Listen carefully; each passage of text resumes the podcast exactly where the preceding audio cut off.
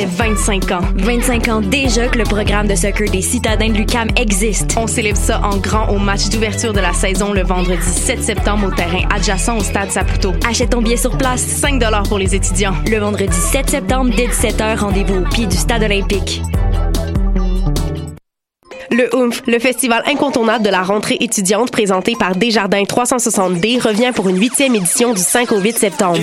Une programmation de feu t'attend cette année avec Ghostface Killer du Wu-Tang Clan, les Dead Obies, une soirée signée Il Sonic, La Fourmilière, Marigold et plusieurs autres. Découvre également la nouvelle zone Block Party de Pony avec ses installations d'art et soirées musicales qui promettent. Ah oui, et surtout, tout est gratuit. Viens célébrer la rentrée au festival OOMF rue Saint-Denis au cœur du quartier latin. Pour plus d'infos, www.oomph.ca. Eh, vous saviez que choc.ca ce n'est pas que du podcast C'est aussi 5 chaînes musicales sur 24 pour vous accompagner partout. Rock, indie pop, hip-hop, musique francophone et musique électronique en écoute gratuite et à volonté. Pour les découvrir, rendez-vous sur le site de choc.ca sur l'onglet chaîne musicale. T'as raison, ma Brenda, c'est le résumé des nouvelles de la communication, du marketing, de la publicité et des médias en moins de 10 minutes. Chaque semaine, mets-toi à jour de l'actu, que tu sois professionnel du métier ou pas. T'as raison, ma Brenda, c'est le vendredi à 8 h sur choc.ca. Le reste de la semaine en podcast et aussi sur Facebook. Pool Hip Hop, c'est ta référence en matière de hip hop sur les ondes de choc.ca. Chaque semaine, entrevues, chroniques, actualités et mix thématiques te seront présentés dans une ambiance décontractée. Le meilleur du hip hop, ça se passe chaque semaine sur les ondes de choc.ca. What's up? Joe RCA, des Dead Obies et vous êtes à l'écoute de Shot.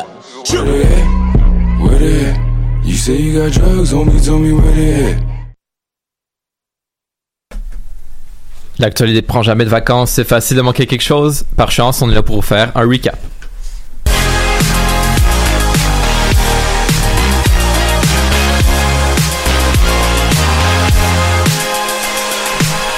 Bonjour tout le monde, bienvenue à cette nouvelle édition du Recap. Cette semaine encore, on vous fait un petit récapitulatif des faits marquants de l'actualité de la semaine. Aujourd'hui, je suis accompagné de Tim. Yo. Laurence. Bonjour. Nina Rose. Bonjour. Guillaume. Bonsoir. Et Charles à la régie. Bonjour.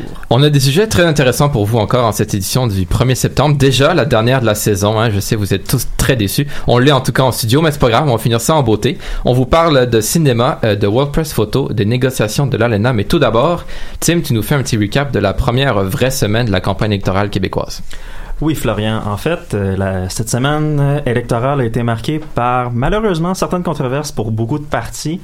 Il y en a un qui a réussi à s'en sauver un peu, mais je vais y venir plus loin. On va commencer par le parti au pouvoir, le PLQ, où ce que c'est la candidate Gertrude Bourdon qui continue d'être la cible favorite des partis adverses.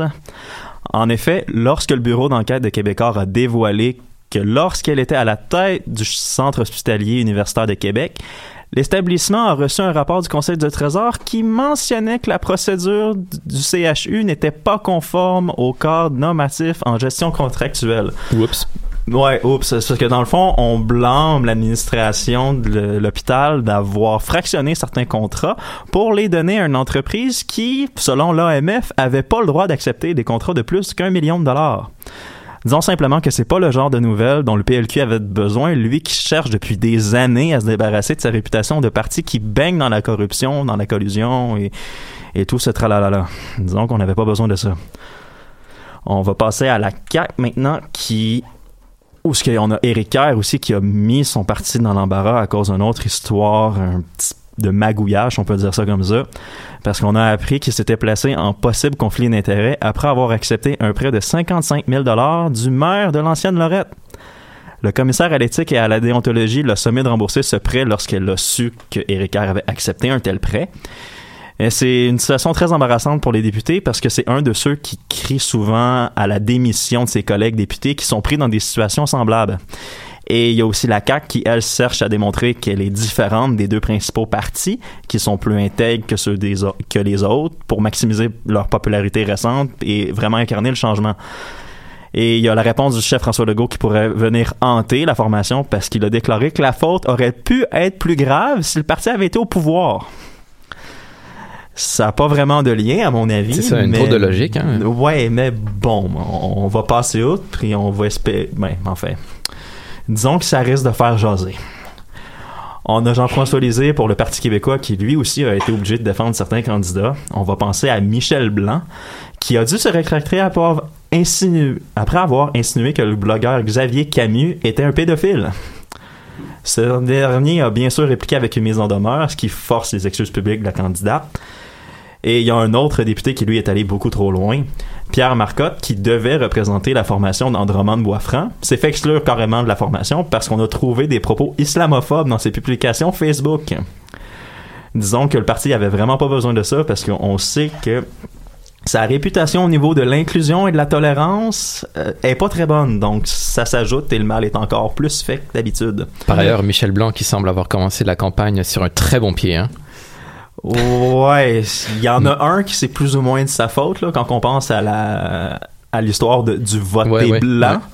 Mais disons que celle-là en particulier risque de faire un petit peu plus mal. Honnêtement, cette campagne-ci, là, je trouve que ça se base tellement sur les petites erreurs, même s'il y en a qui sont quand même Oh, non, c'est les petites erreurs de chacun des Oh, oui, candidats qui sont parce mis. que en fait, ce qui est dommage, c'est que j'en ai pas beaucoup parlé, mais le PLQ a quand même fait des promesses.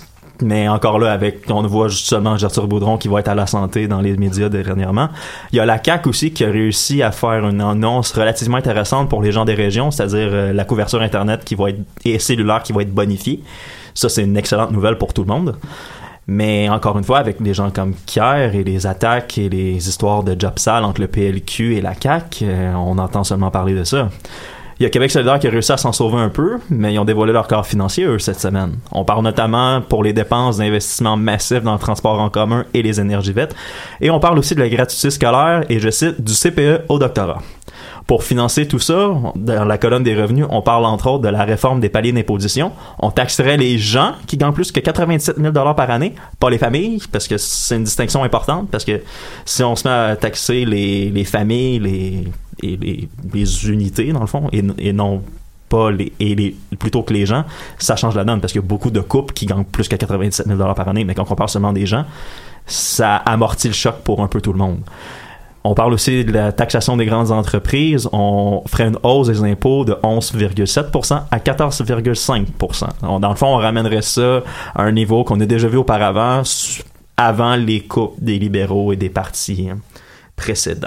Mais avec, si eux autres, je sais que Québec solidaire promouvoit l'indépendance, si par exemple on se sépare du Canada, puis du Canada, pardon, puis qu'il n'y a plus la taxe euh, TPS sur les entreprises, la J'en taxe fédérale, qu'est-ce qui va se J'en- passer avec celle du J'en Québec? ai aucune idée. Je sais que c'est pas super clair dans leur cadre financier présentement. C'est ça qui est un peu bizarre. C'est qu'ils promettent un référendum relativement tôt, mais leur cadre financier pour les quatre prochaines années a pas l'air d'en tenir compte plus qu'il faut. Donc, euh, on sait pas trop ce qui s'enligne là-dessus. Peut-être pour un deuxième mandat. Probablement, en fait. On, on imagine. Ouais, ben avant de faire un deuxième mandat, faut d'abord en faire un premier. Hein. Et, ouais, euh, c'est, ça, ouais. c'est pas fait. Hein, Exactement. Et on est encore au début de la campagne. Merci pour ce recap, euh, Tim. On va maintenant se, se déplacer, hein, se changer de domaine, maintenant dans le domaine du clergé, qui lui non plus n'est pas immunisé à la controverse. Euh, Encore euh, cette semaine, on entend parler de prêtres euh, présumés pédophiles. Laurence, tu as plus d'informations pour nous. Ben oui, je me suis dit pourquoi ne pas euh, terminer cette belle saison du recap avec euh, un beau sujet très lourd et très peu euh, sympathique à discuter. Mais effectivement, on sait que d'ailleurs le pape François n'a pas eu une semaine très facile non plus, mais là le clergé catholique et pelaille, ça ne va pas bien. Il y a eu révélation cette semaine en fait d'un rapport en Pennsylvanie euh, qui est issu d'une enquête des services de procureur de l'État donc qui s'échelonne sur plusieurs années. Ce rapport en fait qui est de plus de 1000 pages a été fait par un jury populaire en fait à qui l'État avait soumis ses conclusions. C'est une procédure pénale très commune aux États-Unis en fait quand les procureurs ont besoin de savoir si certaines causes peuvent être portées en poursuite, on fait appel à un jury populaire qui eux détermine avec les conclusions qu'est-ce qu'on en fait avec ça. Donc en plus de 1000 pages, on voulait savoir si euh, des poursuites devaient ou pouvaient être engagées entre des membres du clergé qui étaient accusés naturellement donc de pédophilie à plusieurs égards. Cependant, la majorité des cas sont frappés de prescription, en fait qui est un principe de droit qui désigne la durée euh, au-delà de laquelle une action en justice civile ou pénale n'est plus recevable. Malheureusement, quand ça fait trop de temps, on ne peut plus poursuivre. Donc, il y a seulement deux personnes là-dedans qui vont être poursuivies, mais on parle de 300 prêtres prédateurs qui ont été révélés dans cette enquête avec plus de 1000 enfants victimes au travers des années. C'est énorme. C'est la plus grosse révélation au sein d'un clergé euh, catholique aux États-Unis, même si les, les aveux affluent de plus en plus. Donc, seulement deux qui vont être poursuivis. Donc, euh, un prêtre inculpé pour agression sexuelle répétée sur plusieurs enfants, dont les plus, les plus récentes agressions remontent à 2010 seulement. Donc, ça s'échelonne probablement sur 30 ou 40 ans d'œuvre au sein du clergé, ce qui est quand même assez énorme. Et l'autre a plaidé coupable fin juillet pour agression sur un enfant de 7 ans, mais il ne risque que 5 ans d'emprisonnement parce que le chef d'agression retenu est un délit et non un crime. Donc, Ah, si ah, c'est pas ok, beau, ça, Génial. la justice fait bien son cours. Donc, comme je le disais tantôt, c'est quand même donc plus de 300 prêtres prédateurs qui ont été révélés dans cette enquête avec plus de 1000 enfants victimes. Euh, ce que ce rapport met beaucoup en lumière d'ailleurs avec les anecdotes que le jury populaire a réussi à euh, ressasser, c'est des systèmes à l'intérieur même du clergé pour essayer de couvrir les agresseurs et leurs agissements, une espèce de hiérarchie active qui faisait en sorte que les histoires ne s'ébruitent pas. Donc, au sein même de toutes les sphères du clergé catholique, on leur disait, parlez-en pas trop, regarde, ça, on va le couvrir, tant que, tant que tu fais pas trop d'histoires, ça va bien aller. Et on parle même de policiers qui auraient refusé de participer à des enquêtes concernant des accusations contre des prêtres. C'est énorme. Ça fait scandale en ce moment dans l'État. Good old America. Good old America, mais c'est c'est quand même vraiment très choquant. Mais le jury a tout de même décidé euh, de mettre sur papier le nom de dizaines d'hommes d'église qui ne sont pas passables de poursuite, mais quand même pour euh, faire rendre compte à la population que, écoutez, c'est peut-être 60 ans là, en ce moment qu'il y a des agissements dont on n'avait jamais entendu parler. Voici ce qui se passe. Ça cause gros, mais pas juste en Pennsylvanie, les amis, parce que la pédophilie n'a pas de limite, semblerait-il. Je suis très heureuse de dire ça à l'antenne. En ce moment, au Chili, c'est un scandale, encore une fois, au sein de l'Église catholique, qui a par contre, au début du mois de mai. Donc, au début du printemps, c'est vraiment comme une escalade en ce moment de ce qui se passe. Donc, au début du mois de mai, c'est trois hommes qui ont été hébergés au Vatican, euh, qui ont accusé le père Fernando Caradima de les agresser sexuellement. Euh, donc, le, le, prêtre- le prêtre en chef, on peut bien l'appeler comme ça. Donc, le pape qui les a reçus, qui était pas trop sûr des accusations, parce que lui-même a défendu Monsieur euh, Juan Barros qui disait qu'il avait couvert les agissements de Fernando Caradima. C'est d'une complexité sans borne. On sent que c'est pas juste en Pennsylvanie qu'il se cache des affaires. Par après, à la mi-mai, c'est 34 évêques qui ont rencontré le pape François à Rome et qui ont offert leur démission. Donc le pape qui a accepté la démission de trois d'entre eux, dont Juan Barros finalement, tout d'un coup, qui était peut-être coupable, euh, qu'il avait rencontré lors de sa visite au Chili en janvier, ce qui est vraiment qui avait amorcé pas mal euh, tous les gros aveux qui sont en suivi.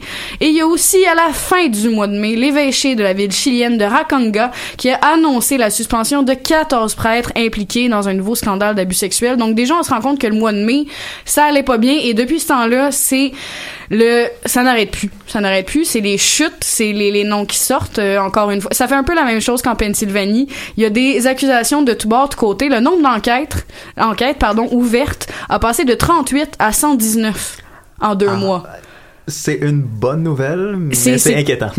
c'est triplé là, du nombre d'enquêtes en deux mois seulement. C'est énorme. On parle de perquisitions au siège de la conférence épiscopale et de la congrégation des frères marxistes. 167 personnes visées. Donc si vous comptez bien, 119 enquêtes, 167 personnes visées. On s'entend qu'il y a des petits recoupements là-dedans. On parle de 96 prêtres et 7 évêques. 178 victimes, dont un peu moins de 80 qui sont mineurs. Et donc, ça explose de tous bords de côté. On parle même que l'archevêque de Santiago, Ricardo Ezzati, euh, l'audition qui devait, son audition justice qui devait se tenir à la fin du mois d'août, finalement est reportée. On sait pas à quand. On, ça va peut-être disparaître dans les euh, dans les annales de la justice contre le clergé. Qui sait ce qui advient, mais le, le pape n'est pas en reste naturellement pour l'instant. Euh, Lui-même est potentiellement accusé en ce moment d'avoir couvert des agissements de certains de ses évêques au sein même du Vatican. Donc euh, ça explose, ça explose. Mais comme on dit, il faut qu'on en parle. C'est des agissements qui se doivent euh, d'être révélés.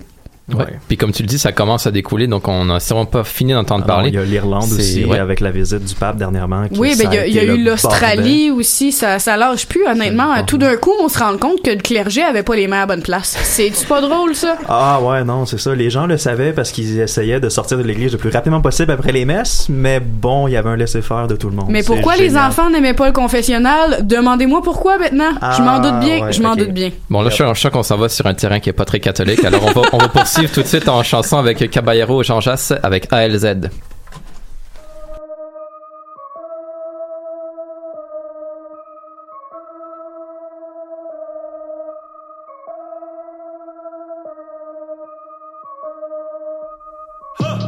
Ils arrivent, ils arrivent, oui, oui, oui.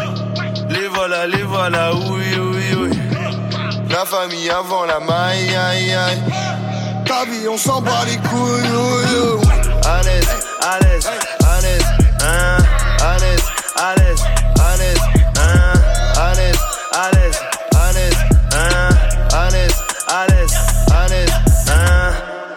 Ça rappe comme Cool G. On te laisse Walou, on prend cool shit. Elle me dit qu'elle m'aime, je lui mets entre ses jambes comme si j'étais Rickel, mais un nouveau jour, nouveau plan, on se débrouille, on bricole, on s'en sort, on s'élève, on s'explose, on picole. Je sais pas ce que je veux, allez aidez-moi miskin. Une piscine dans un bateau, un bateau dans une piscine. Hein. Je veux des problèmes de riches, faites que le fisc me tombe dessus. Je rêve de me garer devant chez Rihanna quand je me trompe de rue. On est à l'aise, on est relax, rebeu rusé comme le renard. On nous écoute, on nous regarde. Vous avez 100 000 de retard. Ils arrivent, ils arrivent, oui, oui, oui. Les voilà, les voilà, oui, oui, oui. La famille avant la maille, aïe, aïe. Ta vie, on s'en bat les couilles, oui, oui. À l'aise, à l'aise, à l'aise, hein. À l'aise, à l'aise, à l'aise,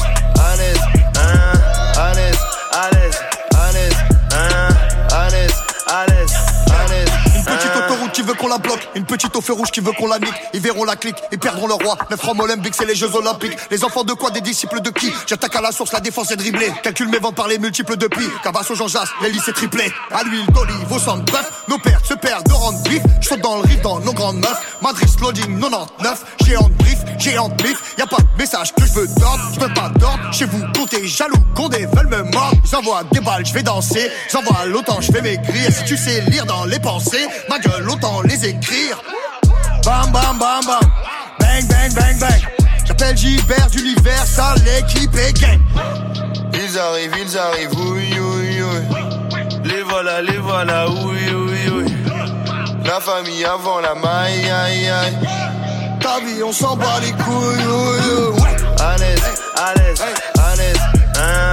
À l'aise, à l'aise, à l'aise,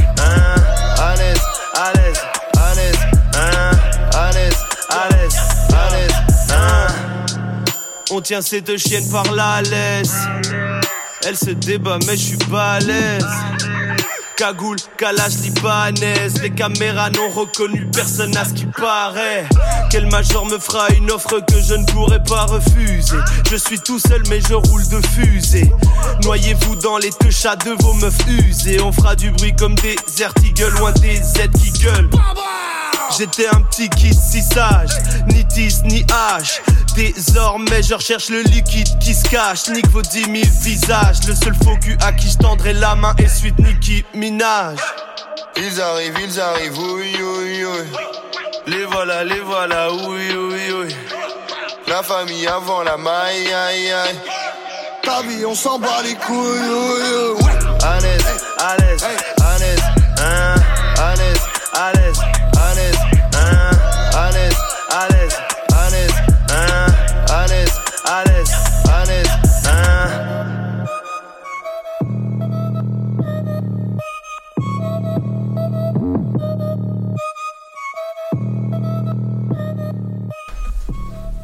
On est de retour au recap, euh, cette fois-ci avec la section économique de l'émission. Euh, beaucoup d'actions cette semaine en économie, notamment avec euh, les négociations autour de l'ALENA. Charles, tu nous fais un petit recap. Ben oui, comme d'habitude, là, c'est la dernière de la saison. On va donc s'ennuyer des nouvelles économiques, Ben oui. n'est-ce pas? Ben oui. Euh, justement, je vais commencer, vu que tu l'as introduit, je vais commencer avec l'ALENA. Dans le fond, il y a eu plusieurs nouvelles au niveau des, négo- des négociations de l'accord de libre-échange nord-américain, pardon, notamment suite à l'annonce de la part du président Trump que les États-Unis et le Mexique auraient, seraient arrivés à un, accord au niveau commercial, euh, ce qui est venu appliquer beaucoup de pression sur euh, M. Trudeau et Mme Freeland, qui est la ministre des Affaires étrangères, on s'en souvient. Euh, les négociations avaient justement repris cette semaine pour finalement se faire annoncer que celle-ci, fond, on s'est fait annoncer ça hier, euh, que les négociations allaient reprendre la semaine prochaine, mercredi. Mais tu sais, j'ai dit que ça, on en a parlé seulement vendredi, mais dans le fond, M. Trump a aussi dit que il, a menacé Trump aujourd'hui de le retirer complètement de l'ALENA si jamais il n'acceptait pas. Trump a menacé. Trudeau, oui. Parce Ouais, que Trump ça. a menacé Trump, ça pourrait aussi Ouais, être, oh, euh, je me ça pourrait être faisable aussi, mais là on parle de Trudeau. hein. C'est vrai que ça serait Ouais. faisable quand on y pense. Il pourrait là, sûrement euh, trouver un moyen de se menacer lui-même. Mais en tout cas, qui se contredit, ça fonctionne. Euh, donc, euh, je vais continuer. Merci, Florian. Euh, Madame Freeland et le représentant du commerce américain, Robert Lighthizer, ont tous les deux affirmé que le tout avait bien avancé, en termes de, les négociations avaient bien avancé, mais que le Canada n'avait pas fait d'offre en ce qui a trait au secteur agricole. On se souvient que M. Trump encore a beaucoup critiqué le système de la gestion de l'offre canadien, notamment en ce qui concerne tout ce qui entoure le lait. Euh, M. Trudeau a de son côté affirmé qu'il allait continuer de défendre justement les, producteurs agricoles et la gestion de l'offre. Le tout est à suivre, comme je disais, les négociations devraient reprendre mercredi. On reste avec M. Trudeau. Alors, on va aller dans le côté de Trans Mountain. On sait, ça a fait euh, les manchettes cette semaine encore. Euh, dans le fond, euh, cette semaine, le gouvernement Trudeau a procédé à l'achat, comme prévu dans le fond, de l'oléoduc de la pétrolière du Texas Kinder Morgan, l'oléoduc Trans Mountain, pour le coût de 4,5 milliards de dollars. Le gouvernement canadien a procédé à la transaction malgré le fait que la Cour d'appel fédérale ait annulé jeudi le décret sur le projet d'expansion de l'oléoduc. En fait, dans sa décision, la Cour a blâmé Ottawa et l'Office national de l'énergie de ne pas avoir engagé, euh, en ce moment je cite, engagé un véritable dialogue et de ne pas s'être penché sur les réelles préoccupations des demandeurs autochtones de manière à être en mesure de rechercher des mesures pour y répondre. C'est bien traduit. Euh, il ne s'est pas adéquatement acquitté de son obligation de consulter. Là, on- je vais finir avec cette section-là parce que là, on arrive à la section du tweet de la semaine. hein? Cette semaine, c'est pas M. Trump Ding, qui l'a toute la semaine. Il faudra un jingle pour ça, c'est mais ouais. c'est ouais. ça. D'habitude, c'est Monsieur Trump, donc on n'a Ouais. pas besoin d'un jingle, là, on le sait déjà. Ah, quoi que Maxime Bernier aussi. hein, ouais, ça, c'est vrai que c'était c'était pas mal. Mais là, on arrive, on reste dans les conservateurs, hein? Ben, cette partie-là des conservateurs. Euh, avec Andrew Scheer, qui a accusé Justin Trudeau cette semaine de ne pas avoir fait son travail comme il le faut concernant cette situation, tout ce qui entoure Trans Mountain. Sur Twitter, justement, il a affirmé que le premier ministre n'avait pas n'avait pas suffisamment défendu le projet en disant, et je cite, Les Canadiens paient littéralement pour son immense échec à défendre l'énergie la plus propre, vous m'avez bien entendu, la plus éthique, vous m'avez encore bien entendu, et la plus écologique au monde. On t'a bien entendu trois fois. là, Ouais, ouais. en parlant des Come sables on, bitumineux. Il essaie C'est ça. même pas, là. Ah non, c'est- curieux, c'est une belle façon de voir les choses. C'est à voir. C'est un très beau dérapage poétique. oh, yes! Je suis d'accord. Bon, on tombe dans la troisième nouvelle de cette semaine, qui est la chute du peso argentin. Justement, ça a baissé de 20% face au dollar américain, ce qui a poussé la Banque centrale du pays à monter son taux d'intérêt à 60%. C'est une hausse de 15%. Le peso s'échange maintenant à 36,5 pour 1 dollar, un recul de 53% depuis un an. Selon l'agence France Presse, le chef du gouvernement argentin, Marcos Pena, croit que tout ça, c'est tout à fait normal, que ça fait des décennies qu'un déficit budgétaire est en place et que personne n'a agi, contrairement à l'actuel président Mauricio Macri. Notons aussi qu'en juin dernier, l'Argentine a eu recours au Fonds monétaire international, ou le FMI, pour une aide financière de 50 milliards de dollars. Le gouvernement, depuis 2015, a aussi appliqué des politiques d'austérité pour réduire ce déficit-là. Mais si une chose est sûre, c'est que l'économie du pays a de la difficulté présentement, puis ça serait vraiment, j'ai vraiment hâte de voir comment ça va se développer à long terme, là, parce qu'en ce moment, ça va vraiment pas bien. Ben, ils ont de la difficulté depuis le début des années 2000. là. Tout à fait. le Mais là, bordel total. là, en ce moment, ça chute pas mal. c'est en déclin depuis un an, comme je disais. Là. 53 C'est énorme. Bon, on finit avec la bourse. Euh, voici les résultats de la semaine. À Toronto, le TSX a décliné de 0,6% À Wall Street, les principaux indices ont tous monté. Le Dow Jones de 0,7%, le Nasdaq de 2,1% et le S&P 500 de 0,9%. D'accord, merci beaucoup pour ce petit recap économique. Charles, on va maintenant enchaîner avec euh, la partie culturelle de l'émission. Euh, Guillaume, tu vas nous parler de 1991, le dernier film de la trilogie de Ricardo Troggi. Oui, mais bien qu'il est sorti en, le 27 juillet dernier, j'ai décidé de vous parler de 1991 qui va clôturer la trilogie biographique de Ricardo Troggi qui avait été amorcée par 1981, son et suivi par 1987, son entrée au cégep. Ces films m'ont suivi au cours de mon, adolescence et je pouvais facilement m'identifier à certaines émotions et rites de passage que vivait le, personnage principal lors des films. C'est pour ça que j'ai tout de suite couru pour aller voir le film 1991. Puis dans 1991, Ricardo, il est rendu à l'université et il essaye un peu de comprendre ce que les cours qu'il suit en scénaris- scénarisation cinématographique lui apporteront dans sa vie. Pour ceux et celles qui ont vu les films précédents, vous le savez, Ricardo est un romantique monogame. Ainsi, c'est sans surprise que les motivations et la quête du jeune Italien est de conquérir le cœur de Marie-Ève Bernard, la femme de sa vie. Mais malheureusement, ça, ça va pas être facile, puisqu'elle passe tout l'été en Italie pour étudier dans une belle école d'été qui rappelle les merveilleux paysages de Call Me By Your Name, pour ceux et celles qui l'ont vu. On voit déjà en studio les petites larmes. Ouais, ouais, ouais, Belle histoire. Mais c'est ça, il voulait étudier euh, avec elle. Il a décidé de la suivre. Intrépide, le jeune Ricardo, il a décidé de la suivre au, au grand désagrément de sa mère. Sa mère survoltée, interprétée avec humour par Sandrine Bisson, on s'en rappelle euh, très bien dans les précédents films. Est encore très juste, encore très bonne. Bravo Sandrine. Et en écoutant le film, j'ai pensé au fantasme de scénarisation que devait vivre Ricardo Troggi en écrivant son propre film, parce qu'il raconte sa propre vie et il la voit même défiler devant ses yeux nostalgiques. Puis heureusement pour lui, sa vie est intéressante et les spectateurs et spectatrices embarquent facilement dans son histoire. Mais pourtant, son histoire n'est pas super intéressante, mais elle est universelle pour nous. Parce que j'ai l'impression que la trilogie du cinéaste est un peu l'extension au grand écran de l'émission Les Parents, où on suivait une famille nucléaire typique. C'est dans le film 1991, on peut se rappeler notre premier voyage en pack-sac, inquiet mais affamé de nouveautés et d'aventures. On se rappelle aussi de notre naïveté devant la simplicité que ça prend pour trouver une auberge de jeunesse et l'étendue de notre budget qui s'écoule très rapidement. Et ce sera pas long justement à Ricardo pour qu'il s'en rende compte et qu'il comprenne qu'un voyage, ça prend de l'organisation. Pour la performance de Jean-Carl Boucher, je trouve qu'elle est juste, mais pas remarquable, et je crois pas que ce ne soit sa faute. Parce que le personnage a été écrit pour vivre au rythme des personnages secondaires qu'il rencontre, car la plupart ont, sont très, très farfelus, il est comique de voir la réaction du jeune Ricardo devant ceux-ci. Et pour qu'un personnage soit identifiable, il faut qu'il soit euh, universel. C'est pour ça qu'il est très, euh, il est très by the book, Ricardo Troggi, dans, dans son film à mon avis. Et le plus marquant dans ces personnages-là qu'il rencontre est le jeune globe-trotteur français Arturo, qui appelle Ricardo Canada et qui s'autoproclame citoyen du monde. Les cheveux longs, il joue du Bob Dylan à la guitare. Un beau personnage.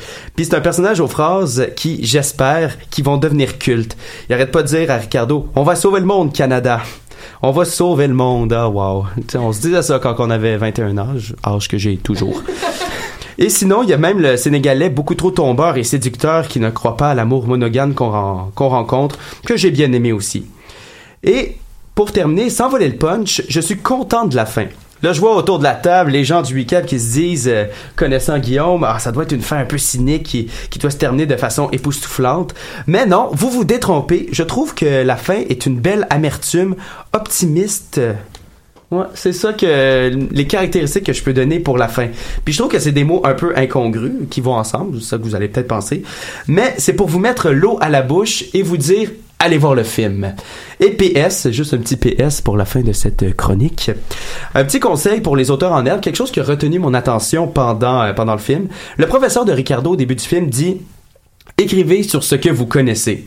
Et quand j'ai entendu cette phrase, c'est moi, je suis un peu écrivain aussi à mes heures.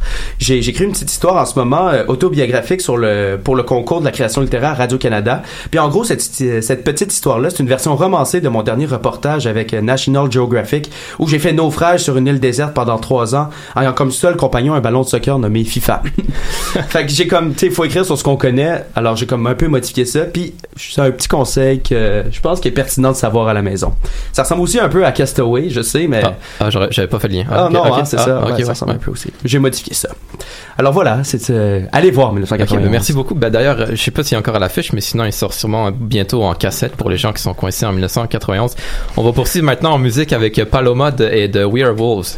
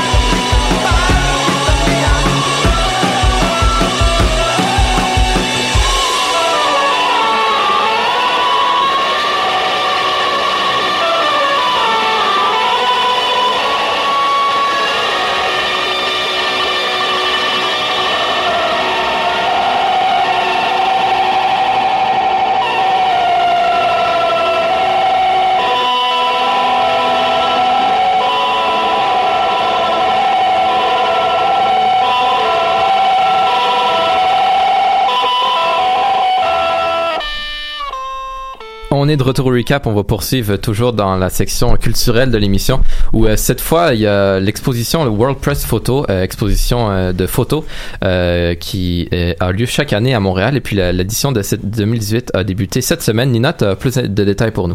Exactement. Donc, la populaire exposition de photojournalisme qui est tant attendue chaque année, en fait, a débuté ce mercredi pour sa 13e édition. C'est euh, dans le Vieux-Montréal que ça se passe au euh, marché Beau-Secours. En fait, on peut voir sur place plus de 150 photos provenant des quatre coins du monde. Et euh, pour ceux qui ne connaissent pas vraiment l'événement, c'est il est reconnu pour étant euh, pour exposer en fait des photos très chocs en fait euh, sur l'échelle internationale. Donc on revoit l'actualité euh, des quatre coins du, du monde en fait sous diverses formes. Donc problèmes environnementaux, de société, politique, immigration, etc. Ça va très loin en fait. Et cette année, c'est Alexandre Champagne qui en est le porte-parole. Il en a même profité pour euh, exposer son travail solo qu'il a fait euh, sur l'après-tragédie de la mosquée de Québec. Donc on peut voir une série de photos, soit à peu près une vingtaine de portraits pour faire hommage aux victimes de l'attentat. Et euh, sinon, faut aussi rappeler que c'est à la base une compétition de, de photojournalistes et pas simplement une exposition. Et on connaît déjà la photographie de l'année qui a, qui a été, en fait, qui a gagné la photographie de l'année, excusez-moi, prise par euh, Ronaldo Schmidt. Une photo qui est intitulée, intitulée La crise vénézuélienne. Le nom le dit, ça a été pris au Venezuela. Venezuela, c'est ça? excusez-moi. Où on y voit un manifestant. Euh, vous l'avez probablement vu, euh, la photo circuler sur Internet. On la voit beaucoup ces temps-ci. Donc, c'est une photo qu'on peut aussi nommer euh, un, un homme torche parce que c'est un homme qui a pris feu durant la manifestation à Caracas lors d'affrontements violents avec la police anti-émeute. Donc, c'est une photo qui a fait beaucoup réagir et qui a remporté le prix de l'année. Sinon, il y a d'autres photos qui ont fait beaucoup, euh, qui ont fait beaucoup jaser, dont celle qui a été prise lors d'une manifestation en Virginie, où une voiture a foncé dans la foule, tuant une jeune femme. On peut voir la femme qui est décédée avec euh, d'autres blessés alentour. On voit aussi des portraits de, de filles kidnappées par des militants au, Nigeria. Et les photos, ils ont, ils ont été prises alors qu'elles étaient menacées de, autour de bombes. Heureusement, ils ont survécu, mais c'est vraiment des, des portraits qui, qui choquent énormément. Et c'est le but, je crois, de l'exposition. Mais il y a plusieurs exemples que je pourrais nommer, mais euh, ça, on aurait beaucoup à dire. Sinon, il y a Oxfam Québec qui s'associe pour une septième année avec euh, l'événement, avec une exposition intitulée Regard qui met de l'avant la lutte euh, de femmes à travers le monde pour l'égalité. Et il y a du nouveau cette année. C'est un, projet bénévole que je trouve très intéressant, qui a été entrepris par euh, des photographes, euh, en fait Alexandre Lepage et Alejandra Ariza, qui voulaient donner une manière d'expression aux jeunes sans-abri en situation précaire. Donc, euh, on a prêté des appareils photo à ces jeunes-là, à ces jeunes Montréalais dans la rue, pour en fait leur donner une voix et essayer de pour qu'ils puissent représenter leur quotidien dans la rue. Et euh, c'est une exposition qui se nomme Photos dans la rue. Et euh, je crois que ça, ça va bien faire jaser. C'est une, une belle idée, en fait, qui, euh, qui est encouragée. On espère que ça va revenir. Donc, euh, en vrai, c'est une belle exposition pour tous les âges à Montréal qui donne l'occasion de s'arrêter quelque temps et euh, réfléchir sur l'état de notre monde, de voir un peu plus loin de, de, notre, de notre réalité euh, occidentale. Donc, ça dure jusqu'au 30 septembre et je vous conseille d'aller le voir. C'est très important de passer faire là-bas. Merci beaucoup, Nina. On disait, oui, Guillaume, tu voulais Oui, dire? juste une- à chaque fois que je suis allé au, euh, au World Press Photo, je me suis toujours posé la question par rapport aux photographes et aux journalistes, à quel point tu peux faire ton métier de journaliste et ne pas intervenir dans une injustice, simplement rester derrière sa caméra? C'est sûr, des fois, la situation ne le permet pas, comme à Caracas où il y avait je le Ah oui. présume, j'ai pas vu la photo, mais il devait avoir plein de policiers, ça devait être euh, public devant une grande foule. Mais des fois, c'est un one-on-one, puis comment tu peux réagir à ça? Tu restes derrière ton Kodak ou t'interviens ou tu veux garder, tu vas avoir le beau cliché? Ça doit être Ça- dur à dire, hein. On sait pas trop quoi penser de ça, mais je sais que le photographe euh, à Caracas, il est sorti avec des blessures quand même. Là. il, est- il, est- il était complètement dans le feu de la foule. haha. mais c'est c'est dur à dire parce qu'on est où la ligne de OK, quand est-ce que je dois intervenir, mais j'ai quand même mon devoir de journaliste. Ah, c'est très difficile quand Ouais, même. ah, ça, Ben, ben, la ligne se, se met là, justement, quand on parle d'objectivité journalistique, je crois qu'à un certain moment, il faut quand même, justement, être capable de rester objectif derrière son objectif et savoir que ton, ton degré d'implication, c'est de, de montrer au reste du monde ce qui se passe. Puis je crois que c'est ça le, le rôle le plus important, mais ça doit tellement être déchirant justement Ah, de pas pouvoir agir à ce sens-là. Là. Tu vois des, des jeunes filles justement qui sont prises autour de Ah, bombes, oui. qui se font agresser, puis toi ta job c'est de prendre une photo de ça, puis tu peux pas réagir, c'est quand même assez débile. Sauf que tu réagis d'une manière quand même. Ça, ce geste-là de prendre une photo, c'est l'exposer aussi aux gens, montrer une autre réalité, ce qui vient justement peut-être leur donner un coup de main à ces gens-là à un certain point. là. Comme tu prends une photo de ça, cette réalité-là, tu la montres aux gens, ça sensibilise justement tout le monde, toute la population, ce qui est extrêmement positif. Ah, des fois, prendre la photo de ce genre de situation-là, c'est le meilleur moyen d'agir, sans fait. nécessairement se mettre en danger, parce que des fois, quand on essaie d'agir, d'intervenir directement, Ouais. euh, on vient une autre personne à sauver. Quand tu regardes la photo gagnante de l'année dernière, où est-ce que c'était, je pense, que c'était- c'était-tu un ambassadeur turc? Oui, c'est- c'est ah ça. oui, l'assassinat oui, oui, de- oui, oui. Il il celui-là quand lui il est resté tout seul là, devant l'acte, devant la, la, la tuerie dans le fond là, devant le meurtre qui s'est passé. Puis euh, ça ça, devait être terrifiant, mais il est resté là. Ils se mettent constamment en ben, Je me danger. rappelle là. avoir vu des. Tu sais, il y, a- oh, la- il y a la photo qui était marquante, mais je me rappelle avoir vu dans cette situation-là les live feeds des. Parce que c'est une conférence de presse télévisée. Ouais. Je me rappelle avoir vu les live feeds de la télévision. Ça n'a aucun, aucun, aucun sens. Tu vois le garde arriver de derrière, prendre son pistolet, puis bang. C'est horrible.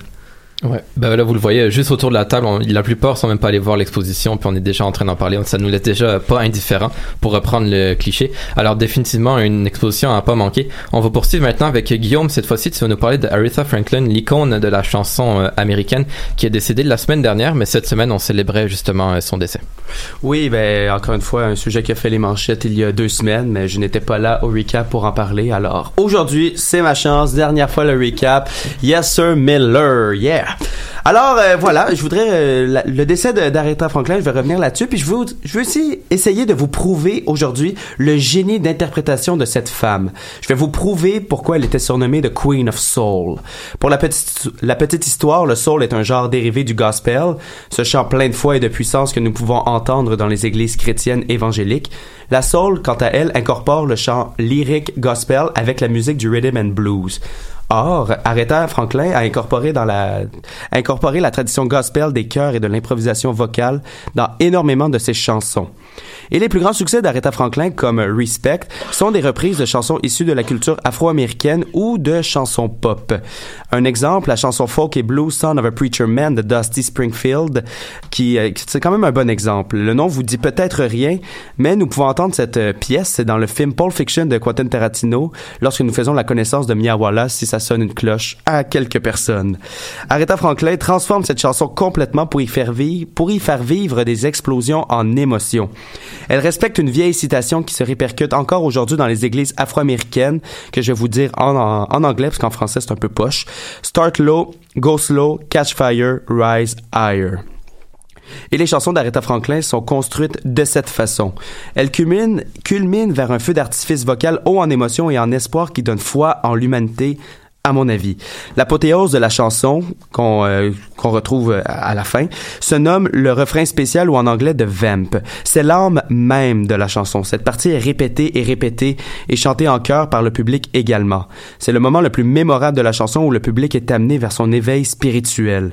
Une critique du musique du magazine américain Ebony, sorti en 1971, écrit que la musique d'Aretha Franklin est une musique du moment.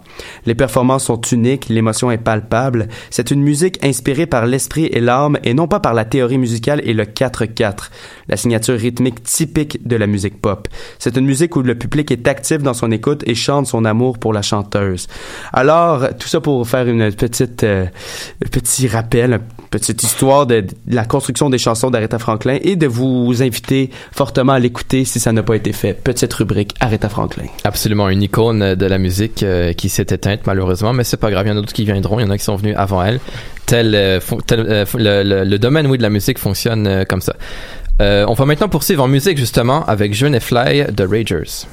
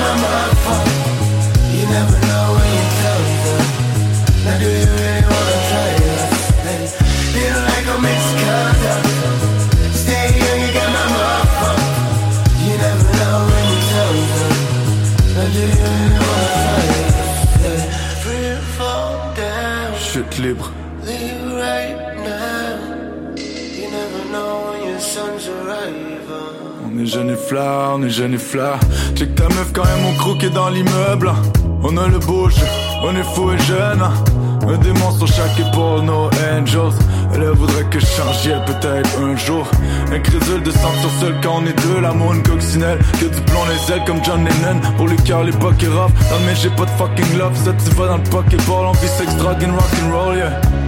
On est jeune et flat, on est jeune et flat. On est jeune et flat, on est jeune et flat. Ouais, l'époque est folle, l'époque est folle. On est jeune et flat, on est jeune et flat.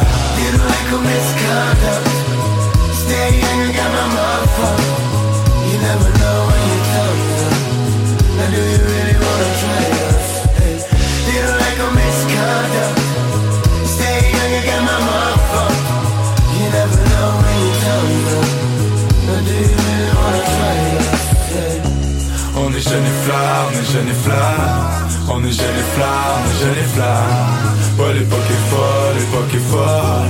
On est jeune et flat, on est et. I was young and fly, I was young and fly. I was young and fly, I was young and fly. Now all these other guys, they be telling lies. Now you wonder why that I step aside. It used to be a dream, now it's my life, dog. Put the motherfucking lights on. I'ma bite the game like a fucking python. I'ma do this all night long. Free fall down. Never know when your sun's arriving. Did like a misconduct. Stay got my motherfucker. You never know when your time's up. Now do you really wanna try us? Did like a misconduct. Stay here, you got my motherfucker. You never know when your time's up. Do you really wanna try us? On est jeune et flat, on est jeune et flat. On est jeune et flat, on est jeune et flat. Ouais, l'époque est folle, l'époque est folle. On est jeune et flat, on est jeune et flat. Fuck ton rap, ça, une cagoule et mon sang. Jeune et fly pour toujours au dévot, j'ai donné mon sort. Mes salauds sur le podium, Raging sur la potion. De Paris à elle et nos yeux toujours tournés vers le sun. Cette nuit, j'ai eu une vision, on était maussade. So il faut peindre la vie comme il faut avant qu'on s'en aille. J'ai riche en mission, se laisse un message. On veut toucher de jolies choses avec nos messages. Point de départ, un drum, un piano, une guitare.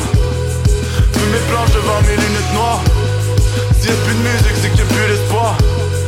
Prince du quartier, ghetto, superstar. On est jeunes et flammes, on est jeunes et flammes. On est jeunes et flammes, on est jeunes et flammes. Euh, L'époque est folle, l'époque est folle. Mais on est jeunes et flammes, est jeunes et flammes.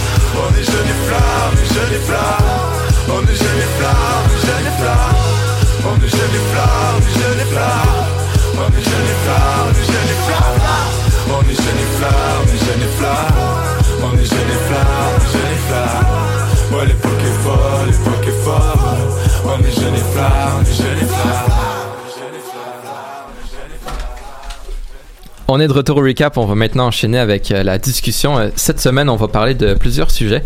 On va commencer euh, d'abord avec la démission de Nicolas Hulot, hein, qui a fait honte de choc ben, dans les médias partout dans le monde. Alors, c'était mardi dernier, alors qu'il était en entrevue à France Inter, un peu le choc français si on veut. Nicolas Hulot, ministre de la Transition écologique, a démissionné de ses fonctions en direct. L'ancien animateur de l'émission de télévision Oshoya, qui était une émission dans laquelle notamment il faisait le tour du monde et il parlait de différents enjeux écologiques, euh, donc il avait 62 ans et il s'est dit désillusionné et déçu par le manque d'engagement de la France vis-à-vis des changements climatiques. Il a dit, et je cite, Je vais prendre la décision la plus difficile de ma vie. Je ne veux plus me mentir. Je ne veux pas donner l'illusion que ma présence au gouvernement signifie qu'on est à la hauteur sur ces enjeux-là.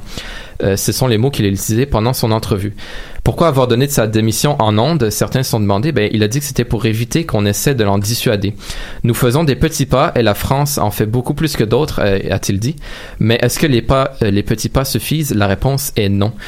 Réaction autour de la table, euh, une démission qui laisse personne indifférent pour reprendre encore les clichés que j'ai que j'ai dit tantôt, mais C'est- toujours comme ça. Comme tout le monde croit faire assez pour l'environnement, surtout le Canada. Moi, je- le Canada, je trouve que c'est le meilleur exemple. là. On se dit toujours. On euh, est risible. non, on se dit toujours pro-environnement, mais au final, on, on fait pas grand-chose. Puis je trouve que c'est quand même un, c'est un geste qui en vaut beaucoup, je trouve, de sa part. Ça va peut-être ouvrir les yeux à plusieurs Français. Même comme je disais, par exemple, les Français sont quand même, sont quand même pas si mal que ça en termes d'environnement. Là, c'est, c'est pas les États-Unis, là, vraiment pas.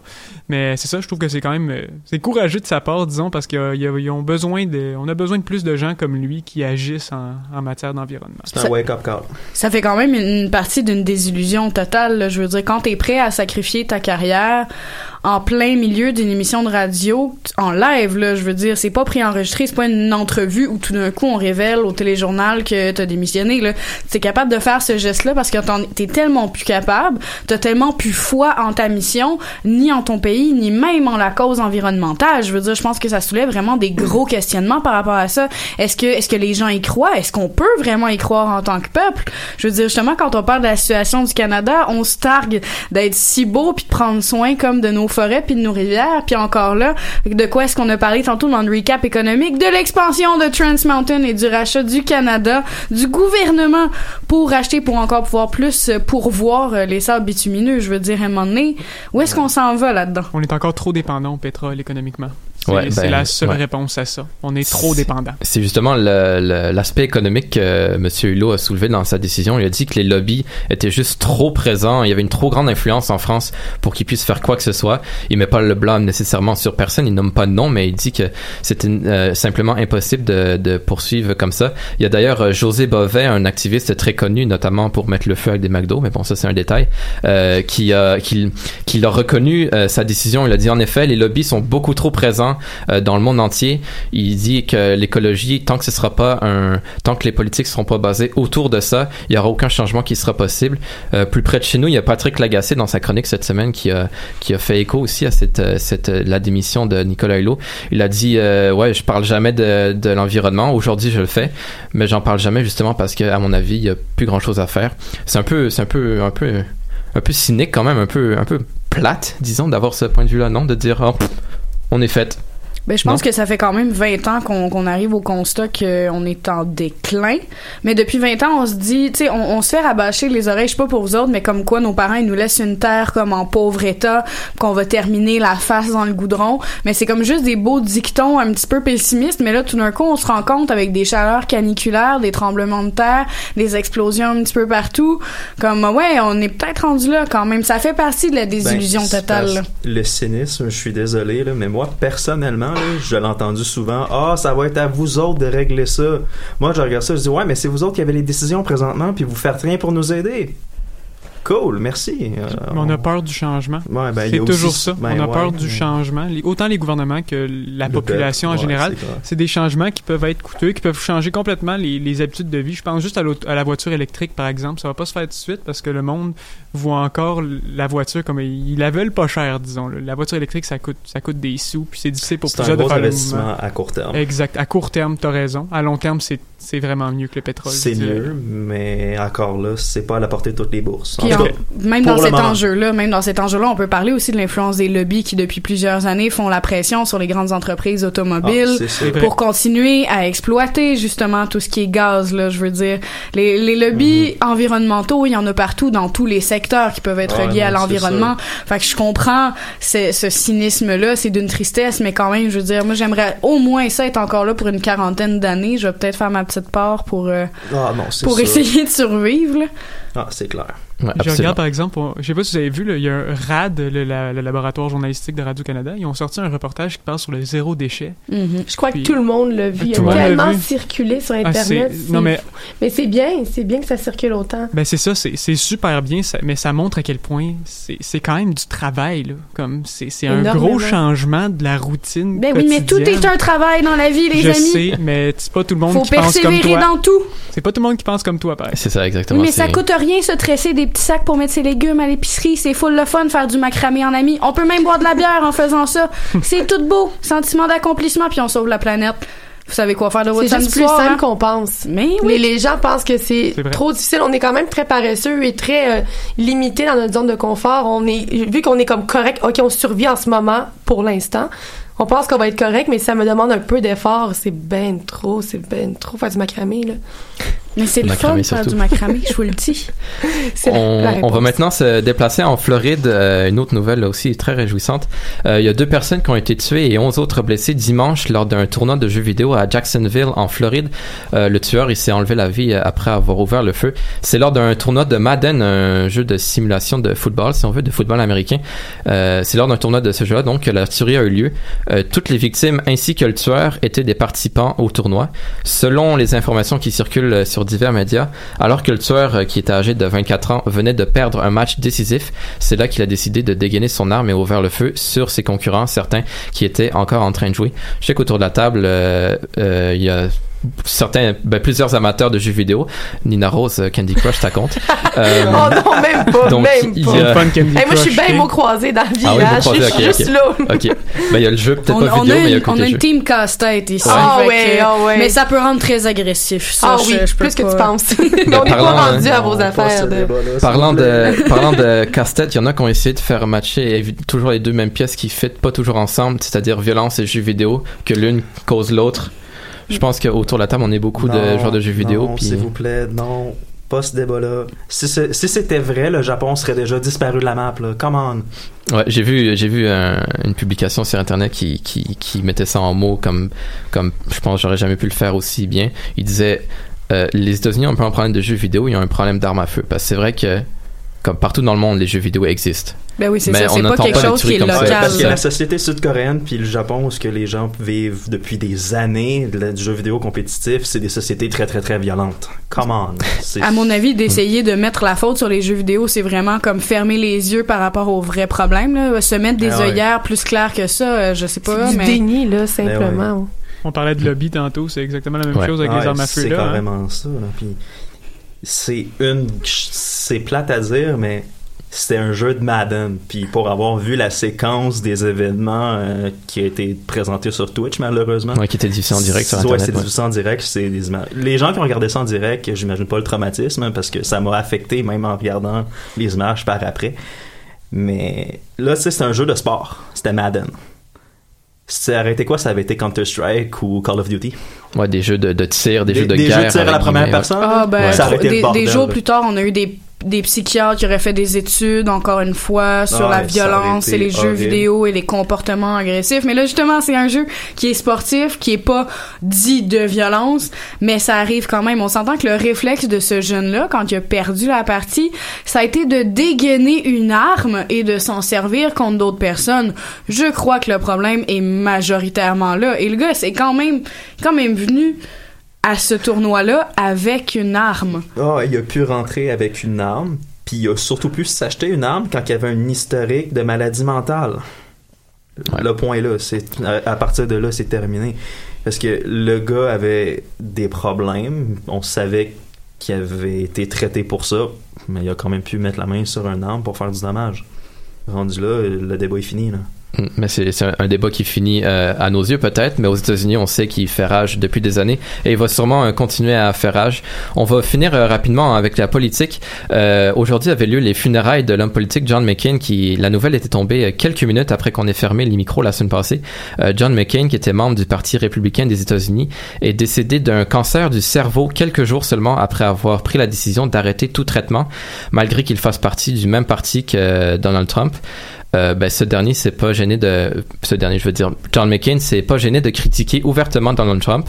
Ça explique pro- probablement l'absence justement de Trump à ses funérailles où étaient par ailleurs présents George W. Bush Bill et Hillary Clinton ainsi que Michelle et Obama qui étaient adversaires euh, Barack Obama oui qui était adversaire de John McCain pendant euh, la campagne présidentielle de 2007 ou 2008 2008, 2008. exactement. Donc les présidents Bush et Obama, eux, ont pour leur part voulu rendre un bel hommage à John McCain. Ils ont salué sa dignité, son altruisme et sa bonne foi. Euh, Barack Obama a aussi tenu à souligner la politique rassembleuse et juste que défendait le républicain à une époque, on le sait, où les États-Unis sont divisés. Alors, Monsieur McCain qui est décédé le 25 août à l'âge de 81 ans. Euh, c'est ça, une nouvelle euh, très triste. Malgré qu'on n'adhère pas, peut-être pas à ses visions politiques, c'était quand même un, homme très digne, avec beaucoup de classe. Justement, pendant les, la campagne électorale de 2008. Il faisait un rassemblement, euh, je sais plus exactement dans quel état. Et il y a Arkansas, ouais. Et il y a une femme qui l'a approché qui a dit, ouais, vous savez, Monsieur Obama, je suis pas certain. Vous savez, il, il est pas américain. On, on entend, on comprend très bien le sous-entendu qu'elle essayait de faire passer. Vous savez, il est, il est musulman. Et là, John McCain qui l'arrête tout de suite. Il dit, non, madame, non, madame, vous savez pas de quoi vous parlez. Il serait un président très bien. Et là, il commence à se faire huer par la foule et lui de rétorquer, oui, non, c'est sûr que je ferai un meilleur président. C'est pour ça que je me présente aux élections. Il essaie de regagner la foule, mais d'un geste euh, très très digne et très juste, il a il a dit que Barack Obama, c'était c'est un homme très respectable, qu'il avait du respect pour lui, malgré qu'il soit adversaire en politique. Euh, c'est ce qui conclut cette édition, euh, cette dernière édition, oui, du recap pour la saison. Au nom de tout le monde en studio et ceux qui n'ont pas pu être là mais qui ont participé à des éditions, ben on vous remercie de nous avoir écoutés tout l'été. On vous souhaite une bonne rentrée et on se dit à la prochaine parce que oui, Scoop, on va revenir. Non, c'est pas vrai, on sait pas, mais on va sûrement revenir. On aimerait ça. On, aimerait ça, on aimerait ça. Si tout va de notre côté, on revient. c'est Exact, on revient, euh, on va essayer, de- on va faire le notre possible pour revenir. Donc on se dit à la prochaine et d'ici là, ben, si vous avez peur de manquer quelque chose, vous en faites pas parce qu'on va vous faire un autre recap dès notre retour.